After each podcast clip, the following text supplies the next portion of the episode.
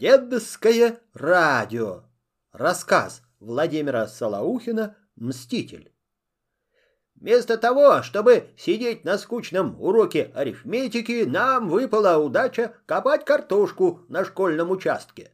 Если вдуматься, копать картошку — чудесное занятие по сравнению с разными там умножениями чисел, когда нельзя ни громко высморкаться, ни повозиться с приятелем, кто кого повалит, не свистнуть в пальцы. Вот почему все мы, и мальчишки, и девчонки, дурачились как могли, очутившись вместо унылого класса под чистым сентябрьским небом. Денек стоял на редкость, тихий, теплый, сделанный из золотого с голубым, если не считать черной земли под ногами, на которую мы не обращали внимания, да на серебряные ниточки паутинок, летающих в золотисто-голубом. Главное развлечение наше состояло в том, что на гибкий пруд мы насаживали тяжелый шарик, слепленный из земли, и, размахнувшись прутом, бросали шарик то дальше. Эти шарики, а иной раз в дело шла и картошка, летают так высоко и далеко, что кто не видел, как они летают, тот не может себе и представить. Иногда синее небо взвивались сразу несколько шариков. Они перегоняли один другого, все уменьшаясь и уменьшаясь, так что нельзя было уследить, чей шарик забрался выше всех или шлепнулся дальше. Я наклонился, чтобы слепить шарик потяжелее, как вдруг почувствовал сильный удар между лопаток. Мгновенно распрямившись, и, оглянувшись, я увидел, что по загону бежит от меня Витька Агафонов с толстым прутом в руке. Значит, вместо того, чтобы бросить свой комок земли в небо, он подкрался ко мне сзади и ударил меня комком, насаженным на пруд. Многочисленные лучистые солнышки заструились у меня в глазах, а нижняя губа предательски задергалась. Так бывало всегда, когда приходилось плакать. Не то, что нельзя было стерпеть боль. Насколько я помню, я никогда не плакал именно от физической боли. От нее можно кричать, орать, кататься по траве, чтобы было полегче, но не плакать. Зато легко навертывались слезы на мои глаза от самой маленькой обиды или несправедливости. Ну, за что он меня ударил? Главное, тайком подкрался сзади. Ничего плохого я ему не делал. Наоборот, когда мальчишки не хотели принимать его в круговую лапту, я первый заступился, чтобы приняли. На любака мы с ним не дрались давным-давно. С тех пор, как выяснилось, что я гораздо сильнее его, нас перестали стравливать. Что уж тут нас стравливать, когда все ясно. Последний раз мы дрались два года назад. Пора бы об этом забыть. Тому же никто не держит обиды после драки на Любака. Любак он и есть Любак. Добровольная и порядочная драка. Ни один человек на законе не заметил маленького происшествия.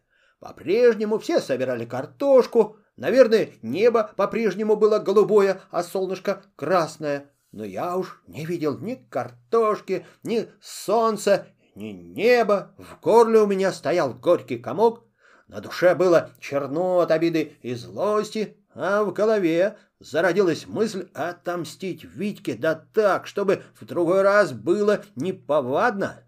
Вскоре созрел план мести. Через несколько дней, когда все позабудется, я, как ни в чем не бывало, позову Витьку в лес сжечь теплинку. А там в лесу и набью морду. Просто и хорошо. То-то он испугается один в лесу, когда я ему скажу — ну что, попался на узенькой дорожке? Нет, я сзади бить не буду. Я ему дам прямо в нос. Или отплатить тем же. Раз он меня сзади, значит и я его сзади. Только он нагнется за сухим сучком, а я как тресну по уху, чтобы загудело по всей голове. Он обернется, тут-то я ему и скажу. Ну что, попался на узенькой дорожке? А потом уж и в нос. Прочный день и час на большой перемене я подошел к Витьке. Затаенное коварство не так-то просто скрывать неопытному мальчишке. Казалось бы, что тут такого пригласить сверстника в лес сжечь теплинку? Обычно уговариваешься об этом мимоходом, никакого волнения быть не может. Но этот раз я волновался. Даже в горле стало сухо, отчего голос сделался глухой и вроде бы чей-то чужой. А руки пришлось прятать в карманы, потому что они вдруг ни с того ни с сего задрожали. Витька посмотрел на меня подозрительно. Его оттопыренные уши, над которыми нависали соломенные волосенки, покраснели.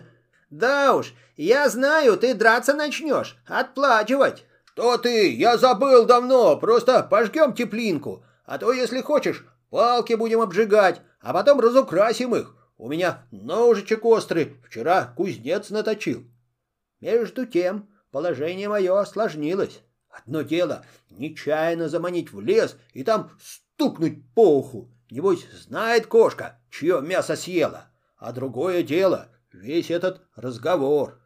Если бы Витька отнекивался, отказывался, а потом нехотя пошел, было бы, ну, куда проще. А после моих слов он улыбнулся от уха до уха. Рот у него такой был как раз от уха до уха. И радостно согласился. «Ну ладно, тогда пойдем». «Вот я покажу тебе, пойдем», — подумал я про себя. Пока шли до горы, я всю дорогу старался вспомнить, как он ни за что ни про что ударил меня промежду лопаток. И как мне было больно, и как мне было обидно, и как я твердо решил ему отплатить. Я так все точно и живо вообразил, что спина опять заболела, как и тогда, и в горле опять остановился горький комок, и даже нижняя губа вроде бы начала подрагивать. Значит, я накалился и готов к отмщению. На горе, где начались маленькие елочки, выпал удачный момент. Как раз Витька, шедший впереди меня, наклонился что-то, рассматривая на земле. А ухо его словно бы еще больше оттопырилось, так и просило, чтобы я по нему стукнул, что есть силы. «Смотри, смотри!» — закричал Витька, показывая на круглую норку, уходящую в землю. Его глаза горели от возбуждения. «Шмель оттуда вылетел, я сам видел. Давай, раскопаем. Может быть, там меду полно». «Ну ладно, эту норку мы раскопаем», — решил я. «Потом уж с тобой разделаюсь». «Надо вырезать острые лопаточки, а ими и копать землю. Ну что ты захватил?» Живо два мы вытесали себе по отличной лопаточке и стали рыть. Дерн тут такой был плотный, что мы сломали по одной лопаточке, потом вырезали новые, а потом уж и добрались до мягкой земли. Однако никакого меда или даже шмелинного гнезда в норке не оказалось. Может быть, когда-нибудь здесь вправду водились шмели, только не теперь. И зачем лазил туда шмель, которого Витька увидел, так мы и не узнали. На опушке леса, в траве, мы тотчас наткнулись на стаю рыжиков. Опять наткнулся Витька. Недаром у него глазищи по чайному блюдечку. Крепкие, красные, боровые росли грибы в зеленой траве. И хоть целый день грело солнце, они все равно были холодные, как лягушки. В большом рыжике, в середке, стояла чистая водичка, как все равно нарочно налили для красоты. Поджарить бы на прутике. Хм, да жаль, соли нет. Вот бы славно поели. «Ай да, за солью!» — предложил Витька. «Далеко ли овраг перебежать? Хорошо бы заодно по яичку у матери стащить». «Ай да, за солью!» — думал я, лелея по-прежнему свой злодейский замысел. Только не думай, что все так и кончится. Когда сбегаем за солью, я тебя обязательно прищучу в лесу. Ты от меня не уйдешь. Мы принесли соль и два куриных яйца. А теперь давай ямку копать. В ямку мы положили два яйца, засыпали их землей и на этом месте стали разводить теплинку. От огня земля нагреется, яйца в ней превосходно испекутся — Останется только подержать их в зале около горячих углей, чтобы немного пропахли дымком для вкуса. Сначала мы зажгли небольшую сосновую веточку, пушистую, высохшую, с красными иголками. Она вспыхнула от одной спички и горела так, словно гореть для нее большая радость. То есть даже ничего нет на свете лучше, чем сгореть в нашей теплинке. Она вроде бы даже и не горела, а плясала, как девчонка в ярко-красном платьице. Если вдуматься, Витька этот не такой плохой мальчишка, и в лесу с ним интересно. Только вот зачем он тогда меня треснул промежду лопаток? Теперь придется ждать, когда кончим жечь теплинку. На горящую сосновую ветку мы стали класть тонкие сухие палочки.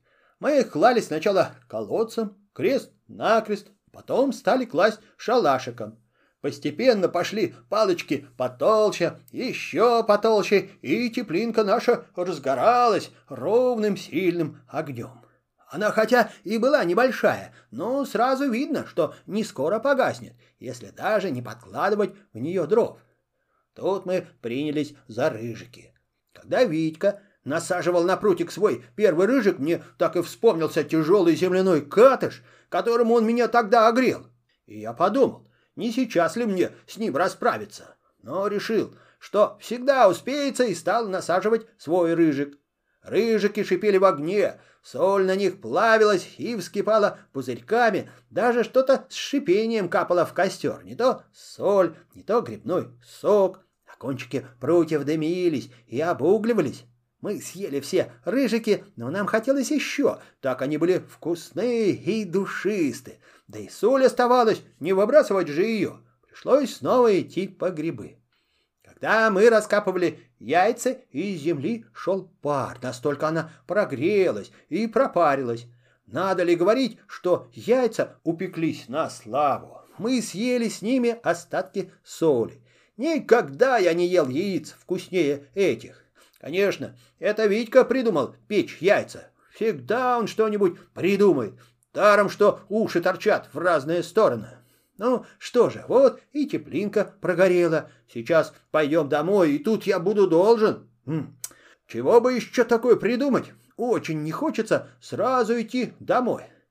Бежим на речку, говорю я Витьке. Помоемся там, а то вон как перемазались. Водички попьем холодненько. Бежим.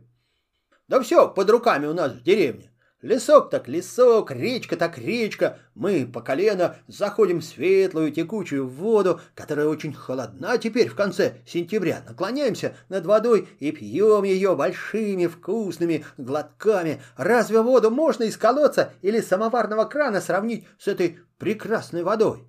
Сквозь воду видно речное дно, камушки, травинки, песочек. Травинки стелются по дну и постоянно шевелятся, как живые. Ну вот, Попили, умылись, делать больше нечего, надо идти домой. Под ложечкой у меня начинает ныть и сосать. Витька доверчиво идет вперед. Его уши торчат в разные стороны, что стоит развернуться и стукнуть. Ну, что стоит? А вот попробуй, и окажется, что это очень непросто ударить человека, который доверчиво идет впереди тебя. Да и злости я уж не слышу в себе. Так хорошо на душе после этой теплинки, после этой речки, да и Витька, в сущности, неплохой же мальчишка. Вечно он что-нибудь придумает. Придумал вот яйца стащить. Ах, ладно, если он еще раз стукнет меня промежду лопаток, тогда-то я уж ему не спущу. А теперь, ах, ладно. Мне делается легко от принятого решения не бить Витьку, и мы заходим в село, как лучшие дружки-приятели. Конец.